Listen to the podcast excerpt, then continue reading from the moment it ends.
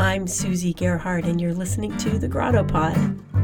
So today's Grotto Pod guest is books podcaster Traci Thomas. Over at the Stacks, Traci talks with writers, but the catch is that she doesn't talk to them only about their books. Yeah. They talk together about other people's books. Yeah, um, it's it's super great stuff. They've been educating us well for a few years now. I'm a, a recent convert, and I binge listened last week because I knew you were coming, and it, it's it's really an amazing show. So anyway, Traci, welcome to Grotto Pod. Thank you so much. Thank you for having me, and thank you for listening. Thank you. Of course, yeah. Um, so Traci was just in at the grotto for lunch, and um, people loved her so much it. I was kind of worried they were going to hold her hostage, but we were able to move her from the lunchroom into the little grotto pod studio here. So I apologize in advance, Traci. Some of these questions okay. I know you've heard before, but let's just start at the beginning. You know, how did you decide to start a literary podcast? How did books come to be the thing you most wanted to spend time with? Hmm, that's a good question.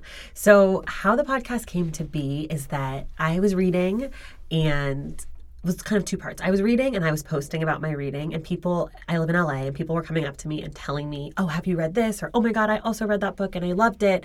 And I kind of thought, This LA, nobody reads. It's so weird that people are talking to me about their reading life. There must be a space missing. There must be a need to talk about books that isn't being filled in their day to day life. So that's kind of part one. And then part two is that I read this amazing book called Blood in the Water by Heather Ann Thompson, and it's about the Attica prison uprising. And I read it and I was like, asking everyone I knew to talk to me about it and talk about Attica, and nobody knew anything or really wanted to read the book. And I was like, I should just make my own podcast where I can pick the books and everybody has to read what I want to read, and then they can all come talk to me. So selfishly, that's kind of how the podcast started. And I just, I told some friends and I said, I'm going to make a podcast about books. Hold me to it. I'm so glad you did. I mean, I too had a great experience with the content in that book, not from actually reading it, which I wish I had, um, but from hearing about it on the radio. I mean, just incredible stories. And it was yeah. like, I also wanted to just run out in the streets and say, please, somebody. Yeah. Um, this is so fascinating. And, you know, it occurs to me that you know reading can be a kind of lonely activity. Yeah. And life can be a lonely activity and there's a sort of like loneliness epidemic happening. Right. Um, at the same time podcasts are getting really really popular. And I, I really am so fascinated by the community building aspect of your podcast. Um, it's not just like i'm lonely i'm taking my walk i'm listening to your incredible voice your amazing ideas. Um, you actually have like a books community where you know, people are sharing their own thoughts as well. Can you tell me about like sort of the marketing yeah. and integration? So there's a kind of a little corner of Instagram called Bookstagram, hashtag Bookstagram, and it's basically people who love reading and they share their love of reading and they share their book reviews and they talk about books that are meaningful to them or books they've just read that really annoyed them. And I kind of when I decided to start the podcast, I created an account, an Instagram account for the show at the Stacks Pod. Follow me, and I started meeting people and connecting with people through Bookstagram. And I realized that while we're all across the country and across the world reading the same books, like we could be talking to each other about it. So that was kind of something that happened organically. And in the beginning, I maybe thought it was going to be more strategic, like I was going to infiltrate this world and like get them all to love me. But then I started connecting with people, and now I'm like, these are some of my friends. Like I got to, I, when I go to other cities, I meet people that I've met through that. So that's all been kind of part of the show that I really like because ultimately the idea was to have a place where we talked about books. So I get to do that through social media and then obviously with my guests in person when we do the show. And speaking of your guests, they aren't just authors, they're, you know, actors. Yeah. I'm sure there are many kinds of guests I haven't encountered yeah. yet since I'm a fairly new listener, but it is so refreshing to hear new voices at the center of the conversation. So, in my little binge listening uh-huh. project last week, I, you know, came across the Never Let Me Go discussion Ooh, with Clark Moore. So good.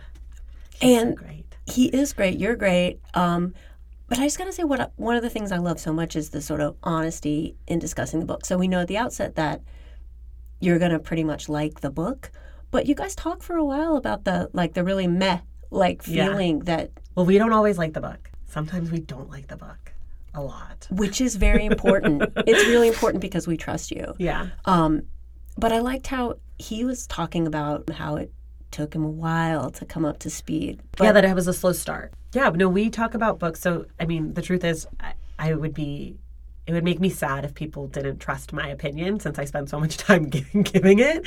So I try to be really honest if I like a book or if I don't like a book. And also if even if I love a book, there might be something that I really didn't like about it. Like there might be a character that really annoyed me and we'll talk about that. Um if you want to hear an episode where we talk about a book we really didn't like, you can go back when I talked to Nicole Thurman. We did a book that's really popular. They're making it into a movie or a TV show. It's called I'm Thinking of Ending Things by Iain Reid. People love it. I picked it because everyone said it was a great thriller and I hated the book, but it's one of my favorite episodes because we have this really funny, great, honest conversation about what works and what doesn't work and what we like about a thriller and what we don't. And so even if we don't actually like the book, I think that I, we try to have conversations that are honest and interesting. And even if you, because one of the things I hate is when I love a book and someone's like, that book was bad and I hate it and stupid and they're just mean about it. So I try not to be mean about a book. I try to be honest and constructive and at least give examples and be specific. I think that's important when you're critiquing any kind of art, whether it's a movie or a painting or a book or whatever.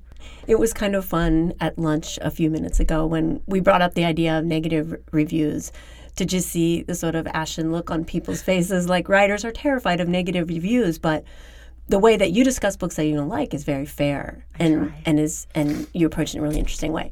Another of the recent conversations that I really enjoyed with was was the one with Kim Brooks, mm. um, and the moment in it when she was talking about being a female student at Iowa Writers Workshop. Yeah, um, and she was saying her colleagues were, you know, many of them were men writing about themes that literary men tend to return to, such as baseball.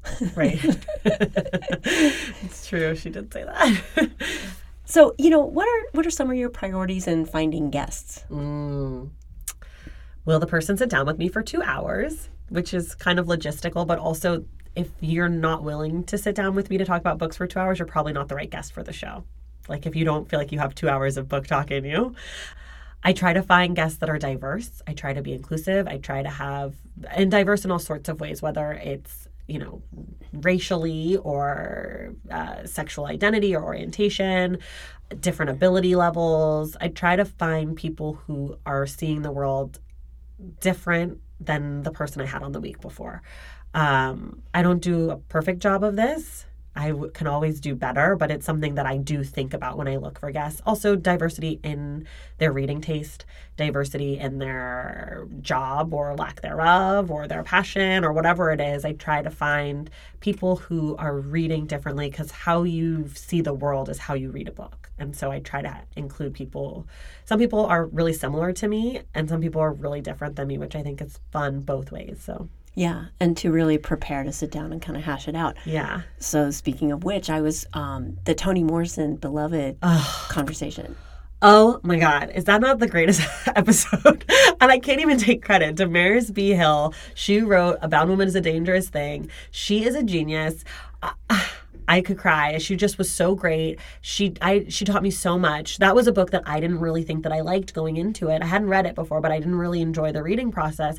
And then sitting down with her, I was like, "Oh my god, I have to pick this up again tomorrow because I need to reread it because she taught me so much and it was amazing." No, exactly. I mean, I feel like I need to re-listen to the episode, not just because it was entertaining and I just love the way that both of you talked about it, but there were just so it was so dense with yeah. ideas um, but it's yeah, it's a conversation like that. I mean, I'm not saying you should be intimidated at all, but I'm so intimidated. But yeah, is it intimidating uh-huh, to prepare course. for? Yeah, because that one, that one specifically. I mean, the one thing I will say, lucky for me, is that going into that, Toni Morrison was still alive, so I didn't have the pressure of we're reading a book of someone that's so beloved no pun intended, by the world. And I had a not amazing first read of the book, and I didn't have that pressure over me. I still had a lot of pressure as a black woman reading a book by Toni Morrison, who is, you know, the queen, as people call her, the queen mother. Um, so I was intimidated in that way. And then I knew that Damaris loved the book. I knew it was like her third or fourth read um, when we picked the book. So I was really worried I was going to offend her or I was going to sound stupid. Which you did not. But that's just, I mean, I'm, I'm insecure. I'm only human. And I'm not a writer and I'm not an English major and I'm not any of those things. So sometimes when we do books that are, you know, classics and have a lot going on, I sometimes i'm like, I'm I'm too stupid for this. Which, I mean, I, you know, I say that kind of jokingly, but also that insecurity comes with it because I am putting out my opinion about these books and trying to tie it to bigger issues. And so sometimes I do feel really inadequate. And sometimes I don't. Sometimes I'm like, I got this episode. Like, like when we did the Ta-Nehisi Coates episode way, way back with Jay Connor, we did Between the World and Me. And I went into that episode feeling like, I feel really good about this episode. I feel like I can speak to this episode. I feel like Jay is going to be able to speak to this episode. And it was another one that I love, but I came in in a totally different way than the beloved episode. Yeah, you really feel like a kind of um, the listener's advocate. Um, you know, you're obviously incredibly intelligent, but you have a real natural touch mm. for what an average reader might be considering or thinking. Like you really bring us along with you. Thank you. It's very cool. All right. Here's a little bit of a third rail that okay. we touched in the uh, oh gosh, okay. lunch. Top five fiction books of okay. yours. Okay. This is really hard for me because I love nonfiction. So there's not that many books that are top tier to me that are fiction for me. I would say Never Let Me Go is one of my favorites. I would say The Kite Runner um, and slash or A Thousand Splendid Suns. I don't know. We can combine those in one, I guess. Um, I would say Charlotte's Web. I would say Gone with the Wind, which I know is very controversial and I recognize it's not really part of my brand, but I love the book. And I don't know, James and the Giant Peach. Can I do all kids' books? Ugh, I don't know. That's amazing. I can tell you, like, books had an imprint you, on you at a certain age. Yeah, for sure. And we're going to keep my um, guilty pleasures secrets intact, but I share many of those as it's a very eclectic list. And it shows that people have really personal attachments to books. So yeah. let's just pull something out, like pull something, per, a personal attachment maybe that you had to any one of those. Just a weird, quirky reason for loving hmm. something. I don't know. I mean, so I loved Gone with the Wind, the film always. My dad and I used to watch it together. Love it. Love the movie. Love the costumes. Like, ugh. And I think that I loved the movie before I understood slavery, obviously, because I don't know that I would love the movie or the book had I had I entered my life once I knew a lot about it. And so when I read the book, I was just like, oh, this is the part where she wears the white and green dress with the big straw hat and they tie the but like I just was so into it. I just loved it. I don't know, I just loved it. it's so funny because yeah, um, I can remember being shown the film when I was young and just being like the costume. So good.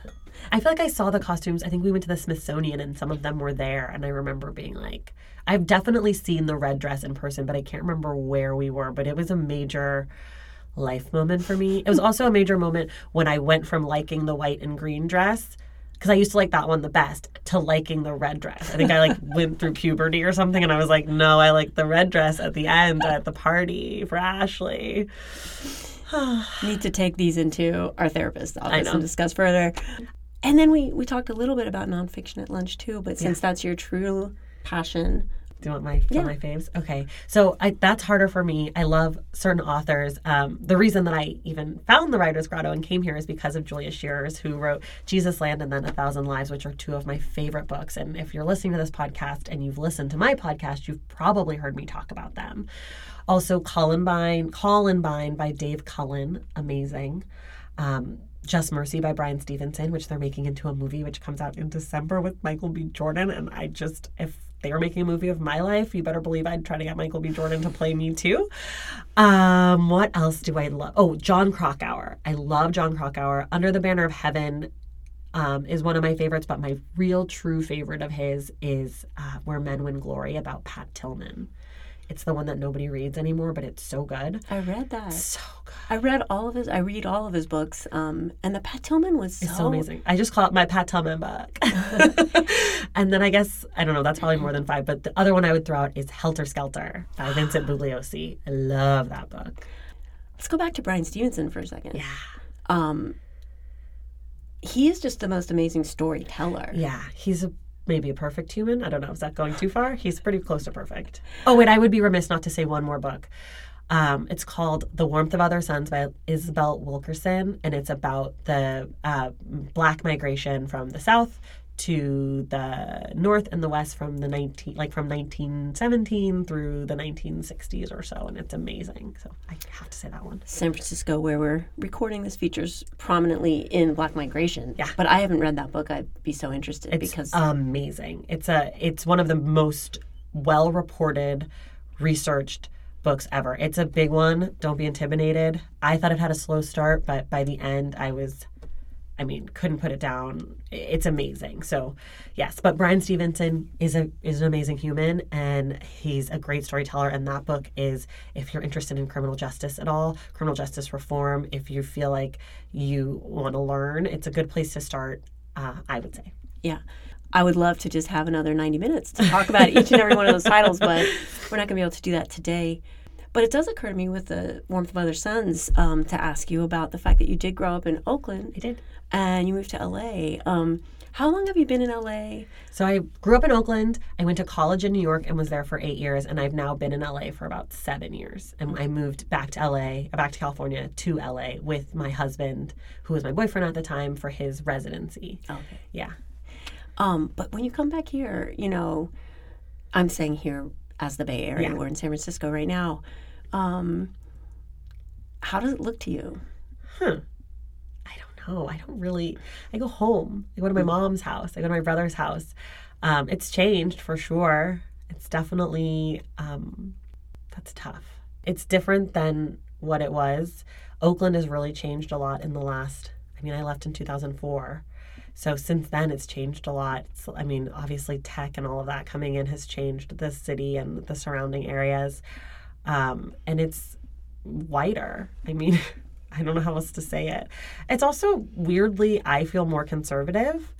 And I think maybe that's because people are coming from other places to the Bay Area. And so it's more, not necessarily politically conservative, but just kind of in general, people are less connect, I don't know, less connected, less interested in a lot of the things that I feel like when I grew up, the Bay Area was really proud of, like being people who engage with other humans. So some of that's probably tech, and some of that's probably coming from other places. And not to disparage other places, but it's just different. I think. Yeah, it has a it has a, a really different vibe. And since I've lived here continuously for I think 30 years, and my partner grew up in the Western Addition, things happen, you know, bit by bit, and you don't realize it. Then you go elsewhere and come back, and it's like, oh, wow, this place has really changed. Yeah. Um, there's a lot of sweatshirts with um, college names on the front, worn unironically, That's probably very true. and company names on the front, worn unironically. Yeah. which is all right. How is it that you do your interviews? What's the space like? Physically, Yeah. um, we do it in my house normally. Right now, we're renovating, so some of the next few months of episodes are going to be in other places. But normally at my house, at my my dining room table, and it's me and my guest in my makeshift podcast studio, which is just some microphones. And yeah, it's very, I, I don't know, I made it up as I went along. Let's just picture being at a dining room table right now because the place that we're in is like A little um smaller. yeah, it's it's a closet It's cozy though. I like it. It and has it's good got acoustics. foam. Yeah. But um, you know, it went from being something you invented to something that's part of a big network. Yeah. Yeah. Which is cool. I mean, I never thought people would really, I kind of always thought it would be my mom and my husband and like a few friends. So the people that I have connected with through the podcast and the people, the reach, like some, I remember the first author who ever reached out to me about wanting to come on the show was Jo Piazza. I don't know if you're familiar with her. She, her most recent book is called Charlotte Walsh Likes to Win. Um, but I remember I like called my husband and I was like, an author wants to come on the podcast. like, it's my dream. And I'm not sure when this episode will air, but um, on September 23rd, I have an episode coming out with Ibram Kendi, and he is uh, he writes about race in America, and he is on my he was on my original bucket list before I ever did an episode, and so I got to interview him and Dave Cullen, both were on that list. And so that has been really special to me, like having made a physical list of people that I wanted to interview and being able to check two of them off. And while I haven't had Julia on the podcast yet, she's also on that list. Yeah, she's an incredible writer. So, like, what what's the biggest unexpected thing that's happened? That people listen to the show that I don't know. No, truly. I truly thought it would be like I would be like, I remember the first episode we had like 300 downloads, and I was like, whoa, 300 people. Like, I don't even know 300 people. Um, so that's been really surprising. And also, just again, like the, the way that I've been able to connect with people and then also authors and how generous everyone has been with their time. Because I know two hours is a big ask, and people do that. Plus, they read a book with me and they talk with me, and they're very open. And I haven't really run into any interviews where the guest has been didn't want to answer a question or you know so i've been very lucky to have that as well. You have a very charismatic open personality. You have another line of work. Do you want to talk at all about that? yeah that? i teach fitness. I don't know. I teach spin it's something else that i do but I, it's so unrelated. It's nice though because it's the total opposite of sitting on a couch and reading so I, at least i get my physical output in my day as well as my my mental output in my day but you're uh, you know i know people that you know basically fall in love with their spin instructor. Like they have you know spin instructors that have these incredible followings. I had Yeah. um, a longtime editor of mine taught a spin class at the oakland y. Tommy if you're out there. Um, Hi, but, Tommy. you know i know he had an amazing playlist and people really loved his class. I have another writer friend who is a trainer and i think that there are characteristics of trainers that carry over into just really wanting to communicate with people yeah i think that's true and and sort of inspire them. oh that's That's how we feel when we listen to your show. That's nice of you to say that. I don't know if that's true.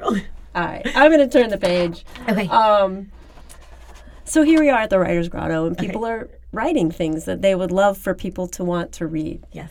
So two questions you can choose Okay. which you want to answer first, but what do you want to read next? Hmm. And what do you want someone to finally write? Ooh. Okay. I have the answer for what I want someone to write. And I all that I ask, because this is on my personal bucket list, is if you do write this book, please thank me in the acknowledgments because my dream is to be thanked in the acknowledgments of a book. I know it's really vain and stupid, but it's on my actual physical bucket list. That and meet President Barack Obama and officiate a wedding. So those are the things you guys can help me with. But my idea for a book, and it kind of ties into this. So Harvey Milk was assassinated 10 days before Jonestown. And those are two pieces of history that people know about, but are not often talked about together when we reflect on history. So I want someone to write a book about the many things that happened near one another in time in history that we don't think of. Like, what was the big event that happened 10 days before 9 11? That is a great idea Isn't it a a great book? Yeah. I want to know. I want to know what things, like what was going, what was the big cr- true crime story during Richard Nixon's, you know, impeachment. There's a film that I teach sometimes at um, University of San Francisco and also at University of California at Santa Cruz, um, which most people in the Bay Area have seen, The Times of Harvey Milk. In that they do deal with a little bit. San Francisco was already reeling from Jonestown. Right. Um, Right. Well, I think things that are of that moment do it a lot because they were so close and there was thought that Jonestown and Harvey Milk were connected because there had been the connection where the People's Temple had helped canvas for Harvey Milk so there was that but I think when we think back on that time my mom's birthday is November 17th which is the day before Jonestown and I asked her a, like a year ago I was like what do you remember of this? And then I asked her, what do you remember of Harvey Milk? And I was like, do you remember them being close together or far apart? She's like, no, I think they're a year or two apart.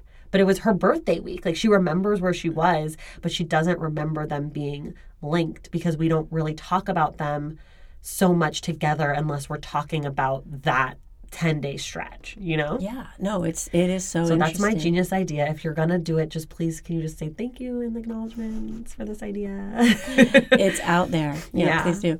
And then um, my what I read what I want what I want to read next, huh? Does it have to be new or is- can it be something that's been on my shelf for a while? It can be on your shelf. Okay, so the thing that I want to read that I just keep putting off and I really want to read it is by Shane Bauer. It's called American Prison. And he is most famous for being one of the Iran hikers, one of the Americans. Yeah. And um, he might be a Bay Area person. Yeah. And his new book, he goes and gets a job at a prison and he does undercover record, reporting and he works there for like six weeks before anybody figures out who he is. And he doesn't give them a fake name or anything, they just don't check.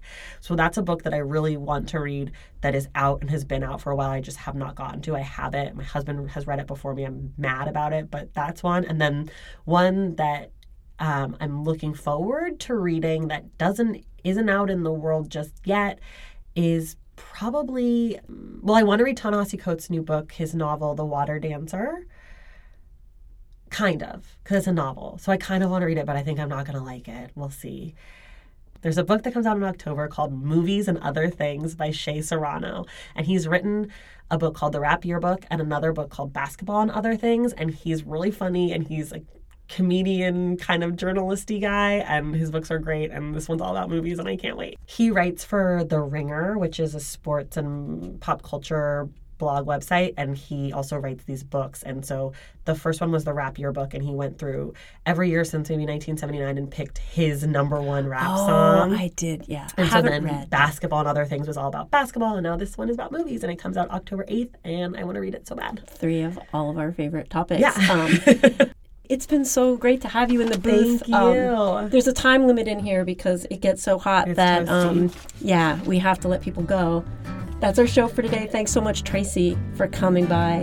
Grotto Pod is produced by me, Susie Gerhard, George Higgins, Ben Marks, Daniel Pierce, and Beth Winegarner. The music is by Sugartown. Grotto Pod is concocted in house here at the Writers Grotto in San Francisco.